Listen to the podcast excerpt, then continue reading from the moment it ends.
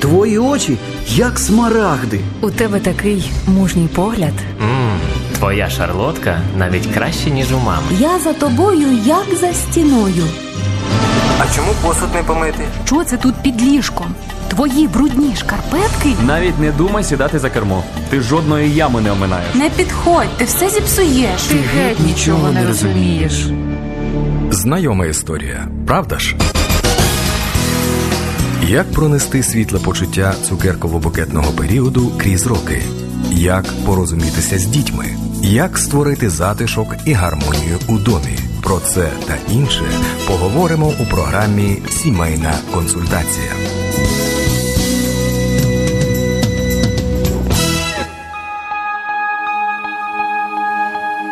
Вітаємо усіх радіослухачів в програмі Сімейна консультація. Сьогодні ми будемо говорити з мамою, музикантом, е, педагогом.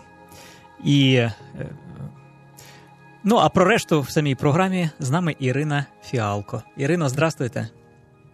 Вітаю вас. Ви впізнаєте її голос, тому що Ірина багато служила слухачам світлого радіо.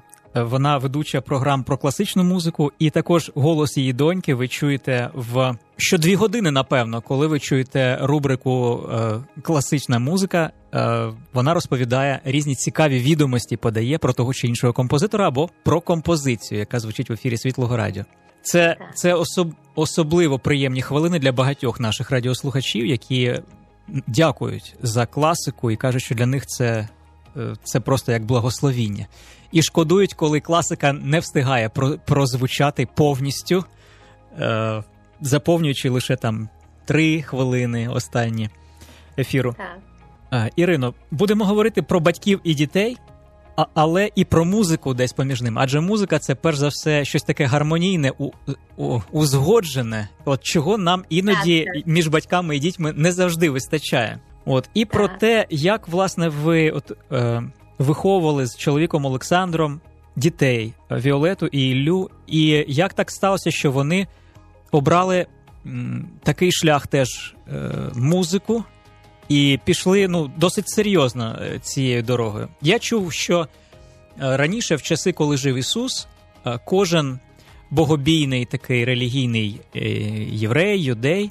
Е, Своє ремесло передавав, ну, як правило, сину, нащадку, тому що донька піде заміж, ясно, в чужу сім'ю. А от син, е, навіть Ісус використовував цю традицію. Він казав: син нічого не вміє, не може робити, якщо батько не навчить його і не покаже. Бо що робить батько, те і син. І в той час це було ясно. Якщо батько робив намети, то і син робитиме намети, і так далі. Якщо батьки музиканти, а отут уже питання. Ну, по-перше, напевно, спадковість якась, як помітити е, обдарування, талант. А по-друге, як обережно провести цим шляхом, щоб не як то не нашкодь це заповідь не тільки для лікаря, а напевно для кожного з нас. Ну так, так, звичайно. Е, в нас в дітей маленька різниця у віці, всього два роки. І е, ми їх так виховували, що ми намагалися за ними спостерігати, що їм взагалі подобається, чим їм подобається займатися. І, звичайно, ну, музичний талант він в дітях проявляється рано, тому що він такий яскравий, дитина починає співати, дитина починає танцювати під музику, щось ритмічно робити, і ти розумієш, що ну скоріше всього в цьому дитина талановита. Е, Робити з дітей музикантів ми не збиралися взагалі. Ми просто хотіли, щоб вони були гармонійними такими людьми. От тому, коли їм було по 5 років, ми їх відвели до музичної школи.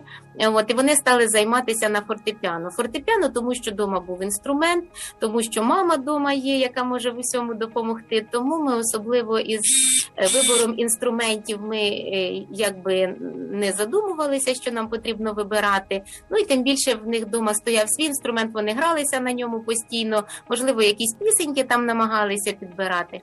Тому, коли їм виповнилось по 5 років, ми їх відвели в музичну школу. І вже потім, коли пройшов рік, другий, третій, ми дивилися, що вони в цьому здібні, що вони в цьому талановиті. е, В нас тоді постав вибір, що нам робити далі, чи лишати все так, як є, щоб вони ходили в звичайну школу, і щоб вони займалися в музичній школі, або був варіант перевести їх до спеціалізованої музичної школи при консерваторії школи Лисенка. І ми зрозуміли, що, мабуть, це буде правильний варіант, щоб вони займалися саме в школі Лисенка, тому що е, там дуже хороші викладачі, і там сама система школи налаштована так, що діти. Е, Займаються зранку до вечора і звичайними уроками, і в них є музичні предмети, і ці музичні предмети поглиблені. І ми так зрозуміли, що, мабуть, це для них буде найкращий варіант. І на сьогоднішній день, коли вже вони цю школу закінчили, закінчили обоє на відмінно, і вони постійно отримували президентські стипендії. Тобто на сьогоднішній день можна сказати, що це був правильний вибір, що це вдалий був такий вибір, що ми вчинили правильно, тому що цей проект закінчився і він успішний. Скажіть, а коли ви їх віддавали, ну які були вимоги? Я маю на увазі, чи всі охочі кияни можуть е, своїх дітей, якщо вони обдаровані, е, ну, віддати, чи дорога ця школа, чи там є вимоги іншого характеру? Ну, дитина Е, має бути ну, ну, якогось школа- рівня такого. Так, так, це школа безкоштовна, але звичайно, е, в перший клас туди вступити не дуже важко, тому що дитина може заспівати пісеньку. Якщо вона щось грає, вона може просто щось зіграти, е, там якийсь твір, який вона може зіграти. Але там дуже велика плинність учнів. Тому якщо дитина вступає, наприклад, в другий, третій, четвертий клас, вона має зіграти програму по цьому класу, хоча би. От тому е, там вже вступити трошки важче, звичайно. І просто щорік дитина має здати такі спеціальні екзамени по спеціальності, там по сольфеджіо в них є. Ну не щороку по сольфеджіо, але все ж таки теоретичні предмети. І якщо дитина не справляється, ну просто є такий варіант, що її або попросять перевести на інший факультет, більш легкий, або тоді будуть ну запитувати, чи дійсно дитина хоче займатися саме музикою, якщо вона не встигає. Ну тому ця школа така дуже серйозна. І, можливо, у багатьох дітей саме батьки-музиканти, які можуть і ну, вдома якось і простежити, і допомогти, і проконсультувати, так? Так, таким дітям просто легше навчатися в такій школі, тому що які б не були складні завдання там із спеціальних предметів, сольфеджіо, гармонія, теорія музики, батьки музиканти зазвичай можуть допомогти і можуть щось підказати, і ну якісь поради дати. А звичайно, якщо дитина не сім'ї музикантів, можливо, їй буде важкувато, їй прийдеться в усьому самій розбиратися, опановувати все самі. Я навіть не питаю, чи не скаржилися діти, які б вони не були золоті. Ви сказали, що діти займаються зранку до вечора, і напевне були якісь періоди, можливо, підлітковий, коли е, казали, я хочу як всі бути, більше гуляти, щоб у мене було більше часу для самого себе. А е, як ви це долали і заохочували продовжувати, не здаватися? Е, Ну так, звичайно, в нас були різні періоди, і звичайно були періоди, коли діти казали, все, ми потомилися, ми вже нічого не хочемо. Ми хочемо бути так, як всі. Але ми їм пояснювали, що ми можемо їх забрати з цієї школи, але назад повернутися в нас вже шляху не буде. Тобто, якщо ми йдемо з цієї школи, просто в звичайну школу, вони можуть продовжувати займатися музикою, але на рівні там музична школа, скажімо. Але потім вернутися назад в школу Лисенка в нас не буде можливості. Тобто, всі вчителі, всі друзі, вони залишаються в школі, а ви. Можете піти з школи, але ви з ними більше ніколи не будете пересікатись. Ви того хочете? Ну, звичайно, діти казали, що ні, ні, всі друзі в школі. Звичайно, ми будемо в школі. Тому е, в будь-якому випадку ці всі ситуації приводили до того, що діти, якщо ви хочете навчатися в цій школі, вам потрібно займатися, тому що іншого шляху немає. Це спеціалізована музична школа. Тобто треба займатися музикою постійно. Ну по-іншому не, не буде. І Ілля і Віолета обоє зразу пішли вчитися грі на фортепіано, чи були ще якісь додаткові інструменти? У вас е, тато ж Олександр Скрипаль? Е, Струнник? Так, в нас син, коли починав е, ще в Вишнівській музичній школі займатися, він перший рік там провчився. В нього в них були додаткові такі класи. Це був ще не перший клас, а скажімо, підготовчий. І декілька років вони ходили в підготовчі класи, тому що ми в школу ж прийшли в 5 років. І він перший клас займався е, на фортепіано, а другий клас у нас був варіант і фортепіано, і скрипочка. В нього була малесенька скрипочка, але коли ми порівнювали, що в нього більше виходить і що йому більше подобається. Подобається, то ми все таки зробили такий висновок, що фортепіано то краще для нього, тому що е, в нього вже більше виходить, йому не треба е, все пояснювати спочатку. А скрипочка, от він спробував і сказав: да ні, краще все таки нехай залишиться фортепіано. Так буде і йому простіше, і нам буде простіше. І ми зробили вибір такий, що е, фортепіано лишається нашим основним інструментом. Скільки зараз років вашим дітям Іллі, Віолеті? Е, Віолеті 23, Іллі 21. Тоді я можу наступне питання поставити. Е, Як на вашу думку, коли закінчується виховання? От ви як педагог, так є е, предмет, так. а є саме от виховна робота.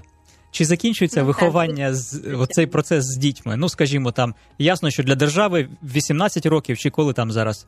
Е, Ну, повноліття, так, так? так, Ну, в 16 там паспорт можна Так, за- так. зараз навіть 14, здається, вже можна отримати якусь цю Ну, так, ID-картку, але от власне виховний процес.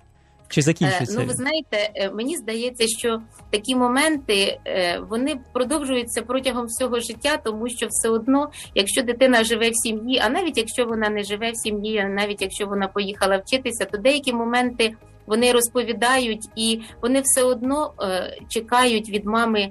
Е, Якогось відгуку, чи це правильно було, чи це неправильно, і в будь-якому випадку мама все одно каже: ну дивись, можливо, не так треба було зробити, можливо, і це ж все одно йде виховання, хоч вони вже й дорослі. Але ну, звичайно, можна сказати так, що ми дитину від виховуємо десь до підліткового віку. Далі ми просто зі всіх сил до за неї молимося, тому що вона вже доросла і дійсно ну вона може сказати, а я буду так робити, а я буду так робити. От тому ем, ми стараємося. Правильно впливати, ми стараємося молитися за дітей, ми стараємося щось робити. Але є такі моменти, що коли вони виростають, ми їх просто відпускаємо і ми віримо, довіряємо Богу, що з ними все буде добре, тому що ну неможливо контролювати кожний крок, неможливо е, обговорювати кожний крок, кожний вчинок. Вони вже дорослі, звичайно. Коли я був маленький, була така популярна дитяча пісенька Папа може все, що угодно, тільки мама й не може бути. А чого не може мама? От що може тільки тато, і що важливо вплив чоловіка А. на дітей? Е, Ну, е, знаєте, зараз такий час, що і мами, і тата настільки якось буває інколи міняються ролями. І, ну, звичайно, ем, тато як голова сім'ї, його слово саме важливе. В нашій сім'ї завжди слово тато то була конституція. Тому це дуже важливо, що тато вважає, чи правильно, чи неправильно діти е, там вчиняють, чи діти роблять. Але ми зазвичай радимося. Ми радимося один з одним, ми радимося з дітьми. От тому що таке може зробити важливе тато? Ну можливо, це така дуже сильно велика підтримка, е, якась чоловіча підтримка, саме батьківська підтримка в якихось таких моментах. Ну я навіть не знаю, можливо, фінансові якісь от такі моменти в житті, там ну, ще якесь щось таке, от дуже сильно важливе. Звичайно, татова підтримка дуже важлива. Ну, мамина також. Існує така, ну може, це міфологема якась, я не знаю, про талановитих людей, е, яких е, ну там. Я про Паганіні чув, що батько його дуже сильно е, суворо примушував займатися інструментом. Так, так. Можливо, ще були якісь прецеденти, і от така думка, що геніальні діти, от такі самородки, якісь нерідко мали нещасливу долю. Ну, це взагалі таке філософічне питання про щастя, хто така щаслива так, людина і так. так далі. Але Мгм, от uh-huh. ви багато знаєте і про композиторів, про музикантів, можливо, чи погодитеся, чи спростуєте от такий хід думок. Е, Ну, ви знаєте, я мені здається, що е, так само, як і в талановитих людей, так само як і в звичайних людей, може бути більш щаслива доля чи менш щаслива доля. Просто талановиті люди або відомі люди, або публічні люди, як ми кажемо, вони на виду більше в людей. Тому про них можна говорити, що ось так сталося в їхньому житті, чи так сталося. Е, Звичайно, дуже важливо батькам у вихованні дітей тримати баланс. Що я маю на увазі? Е, От виховання завжди воно ніби мені здається, що можна порівняти з потягом, який іде на двох рельсах. Одна рельса це любов, батьківська підтримка, а друга це дисципліна. І ми нічого з цим не можемо зробити, тому що ми повинні бути і добрими, і люблячими батьками, але ми повинні обов'язково дітям показувати, е, що ну є якісь рамки. Вони повинні розуміти слова можна, не можна. От тому е, мені здається, що е, ну часто нещаслива доля буває саме тому, що е, батьки, наприклад, коли бачать, що дитина талановита, вони можуть носитися з дитиною, всім розповідати, яка дитина талановита. Потім проходить якийсь час, дитина дорослішає, з нею менше починають носитися, і в неї починаються депресії. Що не так, чому так сталося, а що зі мною не так. От і тому, ну звичайно, дуже велике значення має, як батьки будуть відноситися. До дитини, до її таланту, звичайно, важливе дуже значення, велике значення має підтримка батьків, але е, також дуже важливе значення має те, щоб батьки розповідали дитині, що ти талановита, і всі діти талановиті. Всі е, всі також мають якийсь талант. Твій талант розкрився, він зараз от такий дуже яскравий, але інші діти теж талановиті. І те, що ти такий сильно талановитий чи там талановита, це не дає тобі е, там змоги, скажімо, якось зверхньо відноситись до інших дітей. Тобі ну тобі не можна, наприклад, якщо ти відіграв дуже гарно зараз концерт, тобі не можна прийти додому і там забирати в сестрички всі її іграшки, тому що ну це це не, не значить, що якщо ти талановитий, якщо ти молодець, якщо ти багато працював, то то ти можеш собі дозволити щось таке, щоб не дозволено було, наприклад, іншим дітям просто балуватися, просто не слухатися, просто бунтувати чи просто щось таке робити. Тому е, оцей баланс у вихованні дітей я вважаю, що він такий дуже дуже сильно важливий, щоб з одного боку ми їх постійно дисциплінували, а з іншого боку, щоб ми їх любили і підтримували. Все ж таки, і те, мені що... Здається, що і прошу, прошу, пані Ірино. Так, що в такому випадку просто ми не доведемо їх до особистісної кризи, е, ну якщо ми будемо правильно тримати цей баланс. Угу. Є певний плюс в тому, що обоє ваших дітей і Ілля і Віолета е, навчалися саме в спеціалізованій школі музичній, тому що коли різношерстний такий колектив, то з одного боку у такої дитини і більше ну, спокуса пишатися, що я от музикант, а ви там просто так, собі. Так. А у інших дітей через заздрість вони часто теж дражнять таких дітей, що ти там так, ну якийсь не такий. Ми ганяємо футбол, а ти там на скрипці граєш. Ну припустимо теж. Так, так, так. А от музика. Ваші спостереження, яким чином вона от впливає на людину, на дитину, яка з маличку займається музикою? Тому що це, от кажуть, Ну, мистецтво взагалі це велика таємниця, будь-який. А от музика, так, взагалі, ну якщо, скажімо, це словесність якась, там більше раціонального. В музиці ж е, як вона, от вона щось робить, вона щось збурює, але що? Ну так, так мені здається, що музика гармонізує просто особистість, і е, неважливо, чи прям є дуже великі такі здібності дитини в музиці, чи немає таких дуже великих. Але мені здається, що дітей просто треба займати музикою, е, так як раніше, там 18-19 століття в дворянських сім'ях завжди займали дітей музикою, тому що е, це було корисно. Дитина розвивається. Діти, які займаються музикою, вони просто інші. Ну от мені здається, що вони інші. В них якесь інше мислення, в них е, більш розвинена уява. Ну тобто, от навіть коли ти поспілкуєшся з дитиною, ти розумієш, ця дитина займається музикою чи вона не займається музикою. Я навіть мені інколи важко сказати, чому я це розумію зразу, але дійсно поспілкувавшись з дитиною, я розумію, що десь в неї музична школа, мабуть, була, тому що е, десь якесь бажання, захоплення музикою є. Дійсно, ці ці діти мені здається, що вони більш гармонійні як особистості. Як цікаво, а взагалі-то кожна дитина в певному віці вона просто поринає в музику. Вони ходять в, так, в наушниках так, через дорогу. Це небезпечно, але. Е, так. Іноді слухають щось таке, якийсь жахливий там хеві метал, якийсь там щось бубонить там, чи зараз оці всі синтезовані звуки, але я жодної молодої людини не знаю, яка б, ну, ну взагалі, от маючи е, можливість слухати, не слухала б хоч якоїсь музики. Я думаю, що певний період обов'язково в мене всі через це проходять. Так, звичайно, звичайно. Так, просто що е, в кожного різні смаки, і якщо дитина займалася музикою, то можливо е, вона не буде слухати потім жахливий хеві метал, можливо, в неї будуть просто інші уподобання, якісь вона буде слухати іншу музику. От, але звичайно, в кожної дитини є такий період, коли їй потім хочеться дуже дуже слухати музику. В неї є свої улюблені виконавці, в неї є свій улюблений стиль, е, якому вона надає перевагу. Так, звичайно звичайно. І всі діти різні. Тим більше, що у вас, е, як то кажуть, наборчик, і хлопчик, і дівчинка. Так. А які вони, і як е, ну. Яка була от специфіка в, в проводі в от різні періоди їхнього життя? Я думаю, що хлопцеві, можливо, е, тато в чомусь більш необхідний. Ну, в принципі, дівчинці теж, але по-різному, мабуть, це все відбувається. Ну так, так, наші діти зовсім різні, при тому, що вони зовні схожі, інколи думають, що вони двійнята.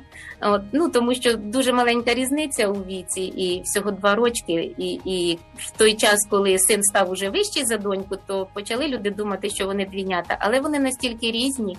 У мене було завжди відчуття, що це просто люди з інших планет. Я дивувалася, що це мої діти, тому що мені здавалося, що в них взагалі нічого від мене немає. Вони по-іншому розуміють цей світ, вони по-іншому мислять, вони по-іншому думають і розказують мені все не так, як я відчуваю. І звичайно, вони зовсім інші були. Е, коли вони зростали, вони зовсім зовсім по-іншому навчалися, хоча обоє вчилися на відмінно, дуже добре.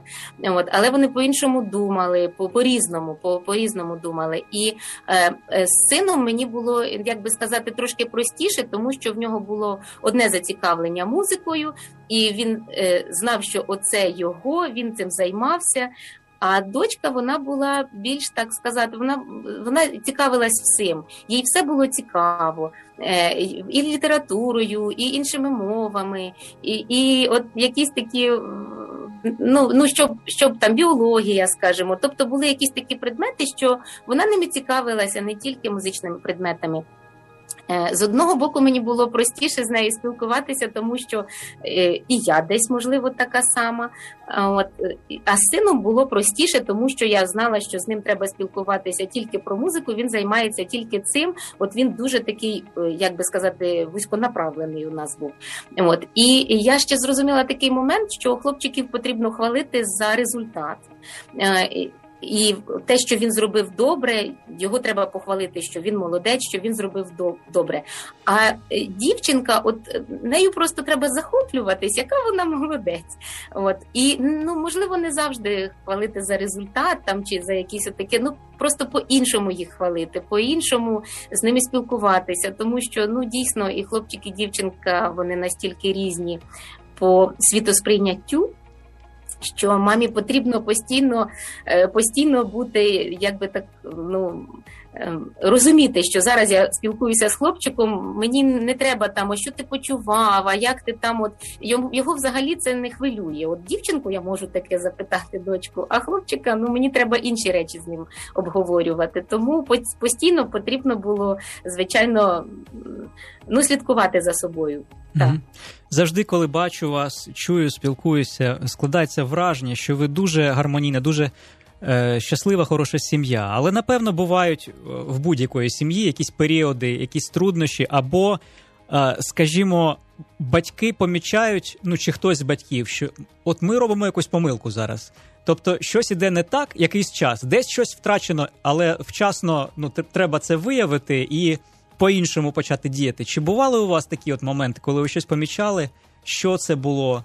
Чи от зараз навіть не пригадається такого?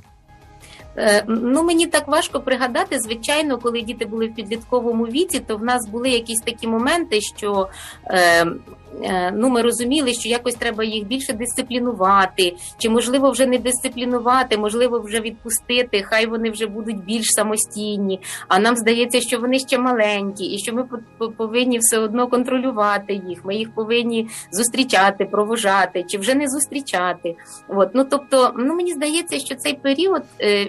Всі батьки проходять через такий період, тому що діти насправді ростуть дуже швидко, і е, можливо, батьки інколи ми не встигаємо зрозуміти, що дитина вже виросла, і що вже от ще тиждень назад, як з маленьким з ним можна було, а вже зараз от з ним, як з маленьким, вже не можна. Вже треба по дорослішому, трошки, трошки більш самостійно щоб він поводився. Тому ну можливо, десь ми е, трохи не встигали за тим, як діти росли. Ну але в будь-якому випадку, якщо щось було не так, е, то це не страшно, коли ми просили в дітей пробачення, і ми казали, що слухайте, ну мені здається, що щось не так.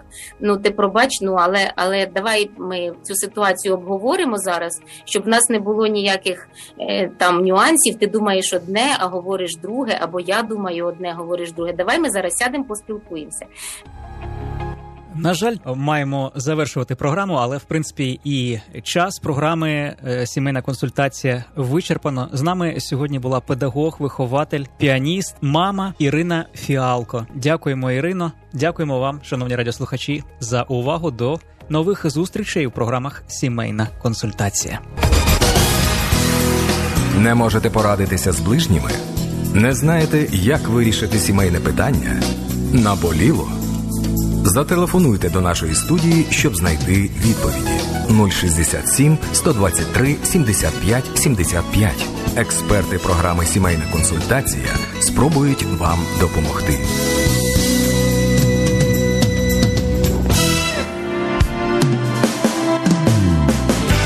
Сімейна консультація це можливість почути слушну відповідь на питання в подружньому житті. Практичне втілення цієї поради впливає на відновлення і зміцнення шлюбу.